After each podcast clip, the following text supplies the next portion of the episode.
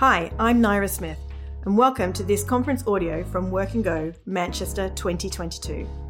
For more resources and information about Work and Go and our upcoming events, check out our website, workandgo.org. Work and Go wants to see work and lives transformed by the good news of Jesus. We seek to inspire, equip, and commission you as a follower of Jesus, affirming that sharing your faith across cultures and having a fulfilling career are not mutually exclusive. In fact, they're made to go together. Here's Caroline Pomeroy of Climate Stewards digging into how our work and professional practice can be shaped by our concern for the wonderful creation God has entrusted to us. She challenges us to recognise that caring for creation is not just an optional extra for those keen, green, left-wing young Christians amongst us, but actually it's a core part of our witness and discipleship, especially in our workplaces, as our colleagues, particularly those of the millennial and Gen Z generation, will notice if we're not caring for creation in all that we do and say. Enjoy. So good morning, everyone. My name's Caroline, and you might have been a little surprised to see Climate Stewards in the lineup of three partners hosting this conference today. LICC clearly is all about workplace theology. That makes sense. That's the work bit of Work and Go. OMF has been bringing the gospel to all nations for 150 years or so, I think. So that's the go bit. Where does Climate Stewards fit in? Well, I think that Tear Fund, OMF, LICC and many, many other Christian organisations are convinced that caring for creation is not just an optional extra for the keen, green, left-wing young Christians amongst us, but actually, it's a core part of our discipleship. And as such, it's something that every one of us needs to be doing and actively engaging in. And that's why we're here today. And there's a really important stream, the Isaiah stream, I think, which is all around caring for creation. I think that our work colleagues too, particularly those of the millennial and Gen Z generation, will notice if we're not caring for creation in all that we do and say. I'm not going to go through the theology of why we should care for creation this morning, but if I had time, I'd run through a whole series of passages from Genesis to Revelation, stopping off at the Psalms, the Gospels, the Epistles, explaining why caring for the earth is integral to our faith. But for me, it boils down to this one verse. In the parable of the Good Samaritan, Jesus was talking about the way we treat our human neighbours. But I think that in today's world, this parable has something to say to us around how we treat our global neighbours who are suffering first and worst from the impacts of climate change and other environmental challenges. The vulnerable, the marginalised, the poor, the migrants, refugees, those who are different from us and we'll probably never know. The Good Samaritan cared for his neighbour and he paid for his recovery. How can we do the same thing to our global neighbours suffering from climate change and other environmental impacts in a warming world? And what about our future neighbours, our children and our grandchildren and their children, facing a very, very different world from what we're living in today, shaped by extreme weather events, mass migration, hunger? What are we doing about them? How are we loving them? And our non-human neighbours, species threatened with extinction, perhaps already gone. If my actions are contributing to climate change, global pollution, water shortages, how can I be truly loving my non-human neighbours as well? So for me, that's where it boils down to. Love our neighbours as ourselves. And as I'm sure you are aware, we're right in the middle of some crucial climate negotiations. COP27 taking place in Egypt last week and this week. And if I wasn't here this morning, I might be out on the streets, and I suspect there are probably people in Manchester this morning marching to raise the profile of climate change, to call on our leaders and our negotiators to work towards ambitious, binding treaties to prevent what the head of the UN called last week the highway to climate hell. That's strong language, isn't it, from a senior civil servant. Many years ago, probably about 15 now at least, I was on the streets of London, taking part in one of the very first climate marches. I'd come there from my hometown. I live in Somerset, with a group of campaigners for environmental justice. We went on a bus to London, and as we marched along Piccadilly with our sort of homemade banners, my friend Cordelia, who was marching along beside me, she said, wow, she said, there's all these Christian banners out there. Who are these people? You know, who are Operation Noah? Who is Tear Fund? What about CAFOD and Christian Aid? She said, if I was a Christian, it would be the most obvious thing in the world to care about the world that God made. So I'm not a Christian, but I'm really glad to see that some Christians are doing this. And I'm very glad to have met you, me, who seems to take this seriously. I've never heard the church talking about these things, she said. Fast forward 15 years, and my friend Cordelia is still getting arrested many times. She's been arrested as part of Extinction Rebellion, Just Stop Oil, Insulate Britain. And she often works alongside members of Christian Climate Action. And she's told me many, many times how impressed she is with their commitment and their willingness to get arrested. She said they are the bravest of the lot. Now, thankfully, the church, or at least parts of it, is waking up to our responsibility to take environmental justice seriously and beginning to put its own house in order. So whatever you think of direct action, and you may not be fans of it, I tell you these stories to illustrate the fact that the world is watching what we Christians do and say about climate change and the biggest issues of our times. And I think God cares too about how we treat the world he made. Whether we're encouraging people to compost their tea bags at work, or whether we're writing new climate policies for our organisation, these are important parts of our witness. I started my working life, as a chartered surveyor in the leafy, not very leafy actually, sorry, I got this off the internet. That is nearly, almost the office that I worked in many years ago in the West End of London. I had studied land economy at university, and I was fascinated by everything to do with land and property and geography and the environment. And I thought I maybe could save the planet somewhere along the way. But my first job was in this very highly commercial West End chartered surveyors practice, with all the heavy drinking and the excesses of the late 1980s there where I was. And as a young and relatively new Christian, I decided I had to stand out from the crowd and talk about my Christian faith. So, cringe alert coming up. I bought myself, might not be able to see this, but a tiny little badge. Some of us here may even have worn them in the past. It's a little fishy ichthus, and I pinned it to my smart business suit on the lapel, and I hoped and prayed that people would ask me why I was wearing a fish. And I remember vividly one lunchtime in the pub with my boss, he asked me, why are you wearing a fish on your, what's this all about? So I kind of stammered out something. I don't know what I said. And I suspect it didn't make any sense at all. But who knows? At that point in my life, I think I was struggling to connect my work with my faith. I thought my work was a means to an end. It was a way to make money. It was a way perhaps to witness to my non-Christian colleagues, maybe take them to a lunchtime service. But it felt very tokenistic. And I think that little badge was perhaps a sort of emblem of that tokenism. So a decade later, after working overseas for Tear Fund, I attended a workshop led by Dave Bookless, who works at that time, or still does, for the Christian environmental charity Arocha. And he was still talking about why we as Christians should care for the environment.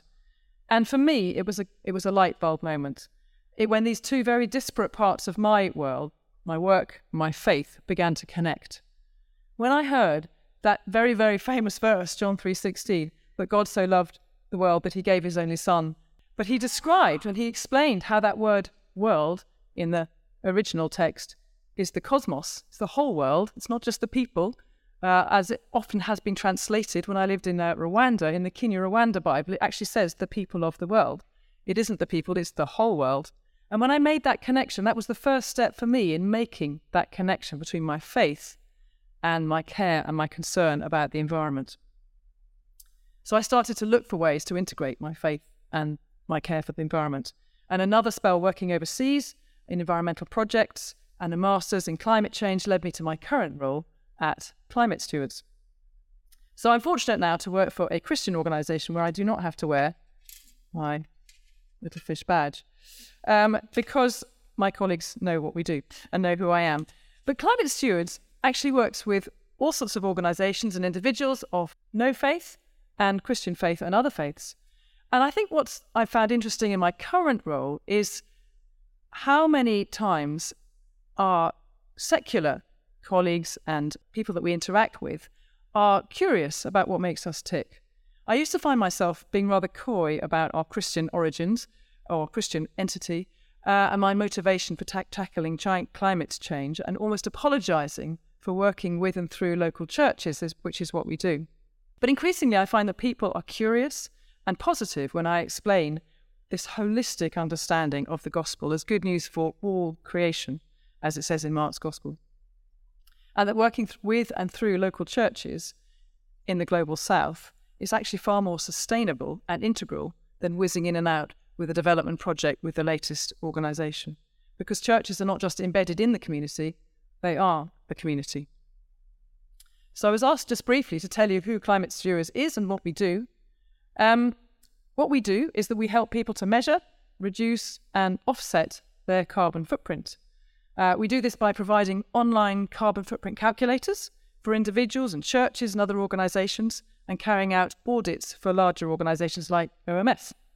You may not know, but in the UK, the average carbon footprint is around 10 tonnes of carbon dioxide per person per year. That's made up of our land travel, our energy use, our food, our consumption, what we call stuff, and what the government does for us as well. So that's our proportion of the whole footprint. And if we're going to keep global warming underneath the magic 1.5 degrees that we're all talking about at the moment, we need to reduce that 10 tonnes down to 2. Now that is a tall order, and it won't happen until the world weans itself off fossil fuels. But there are things that we can do as part of that. So do come and take a look at our carbon footprint calculator built out of Duplo, which is right beside the bookstore out there, and chat with me or my colleague Alice, who's sitting in the middle, about if you want to know more about that process. So having measured our carbon footprint, we encourage people to think about ways they can reduce it. That might be by turning down the thermostat, which you might be needing to do anyway this winter to save some money, eating less meat, finding greener ways to travel, reusing, recycling, campaigning. There are millions of ways to do that, but it's all important. And finally, having taken steps to reduce your footprint, Climate Stewards helps you to offset it. That's compensating for that footprint by funding projects which remove or reduce carbon emissions into the atmosphere. This is one of our projects in Nepal. As you can see on the left, this is the before scenario. This is a household in northwestern Nepal where they're using an open fire to cook their food. What we do is that we fund these clean cook stoves which have a chimney, so they remove the smoke from the room. They roughly halve consumption of fuel wood, saving around 6 tonnes of carbon emissions per year per stove, which is a massive difference.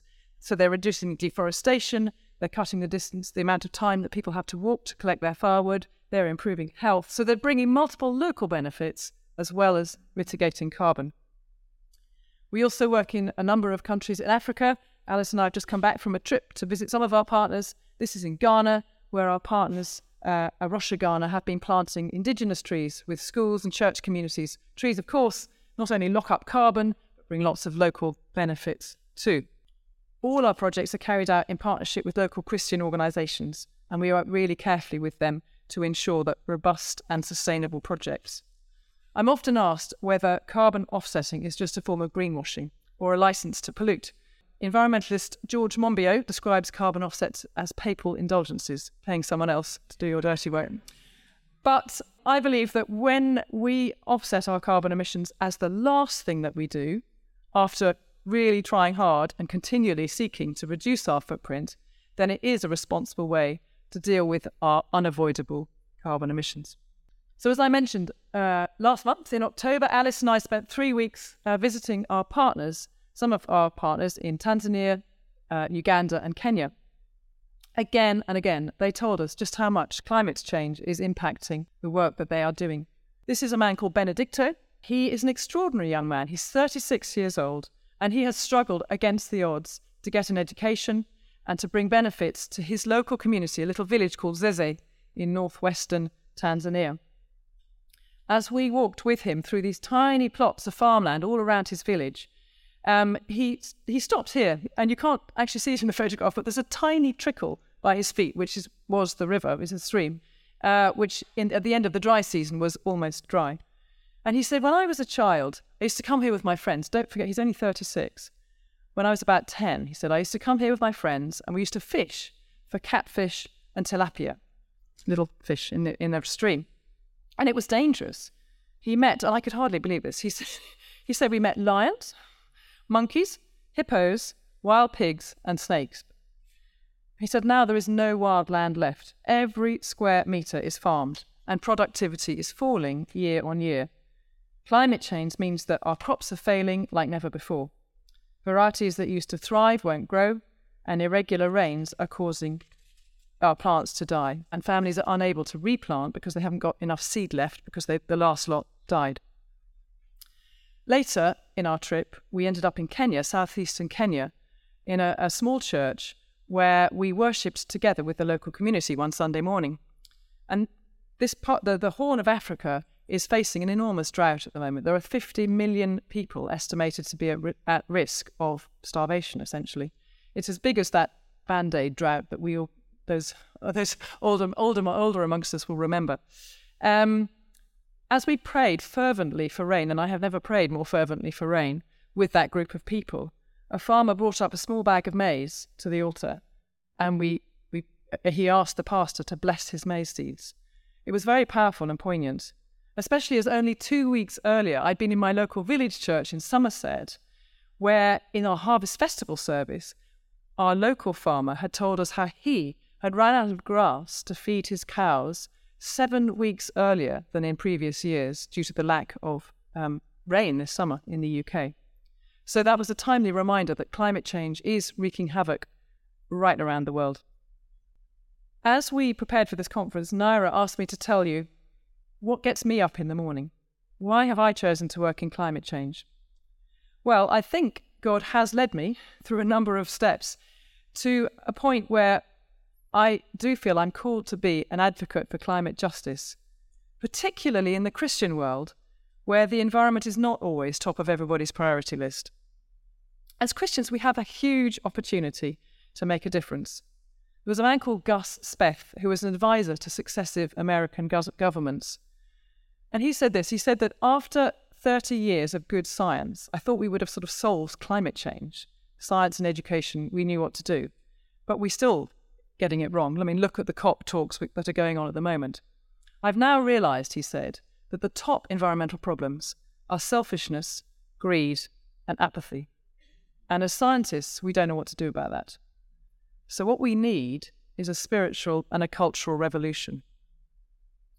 Now, as most of us know, 1/3 of the world's population call themselves Christians. If all of those people woke up to that environmental responsibility, just imagine what a different world we would be living in.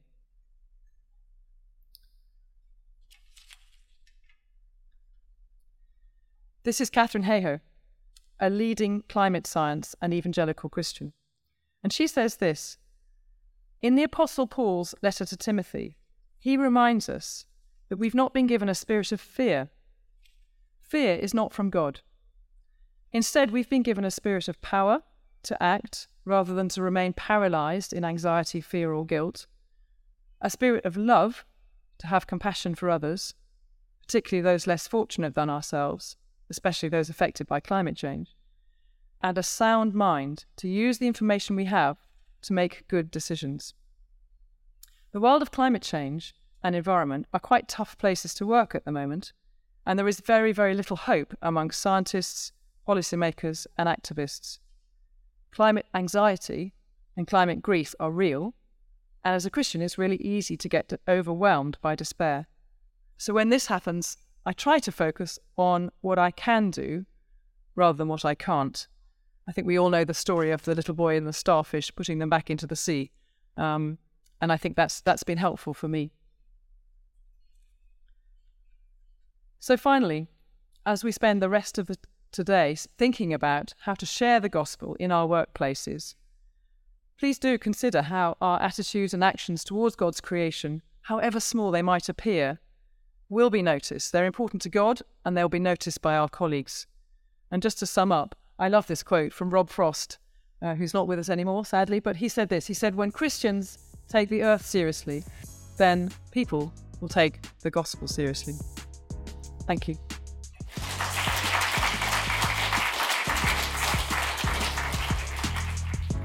We hope you've enjoyed listening. Do subscribe so you don't miss the next one. And if you found the podcast helpful and encouraging, then please do share it with others. If you want to look further into the issues surrounding the gospel and caring for creation, we recommend you check out Serve Asia's Creation Care podcast series, where Caroline is a guest speaker. You will find the link to the Serve Asia podcast in the show notes. For more information and resources about upcoming events, check out our website, workandgo.org, or follow us on Instagram at workandgo.uk. You'll find the links in the show notes. If you have any questions, feedback, or anything else, please do get in touch. We love to hear from you. Thanks again for listening.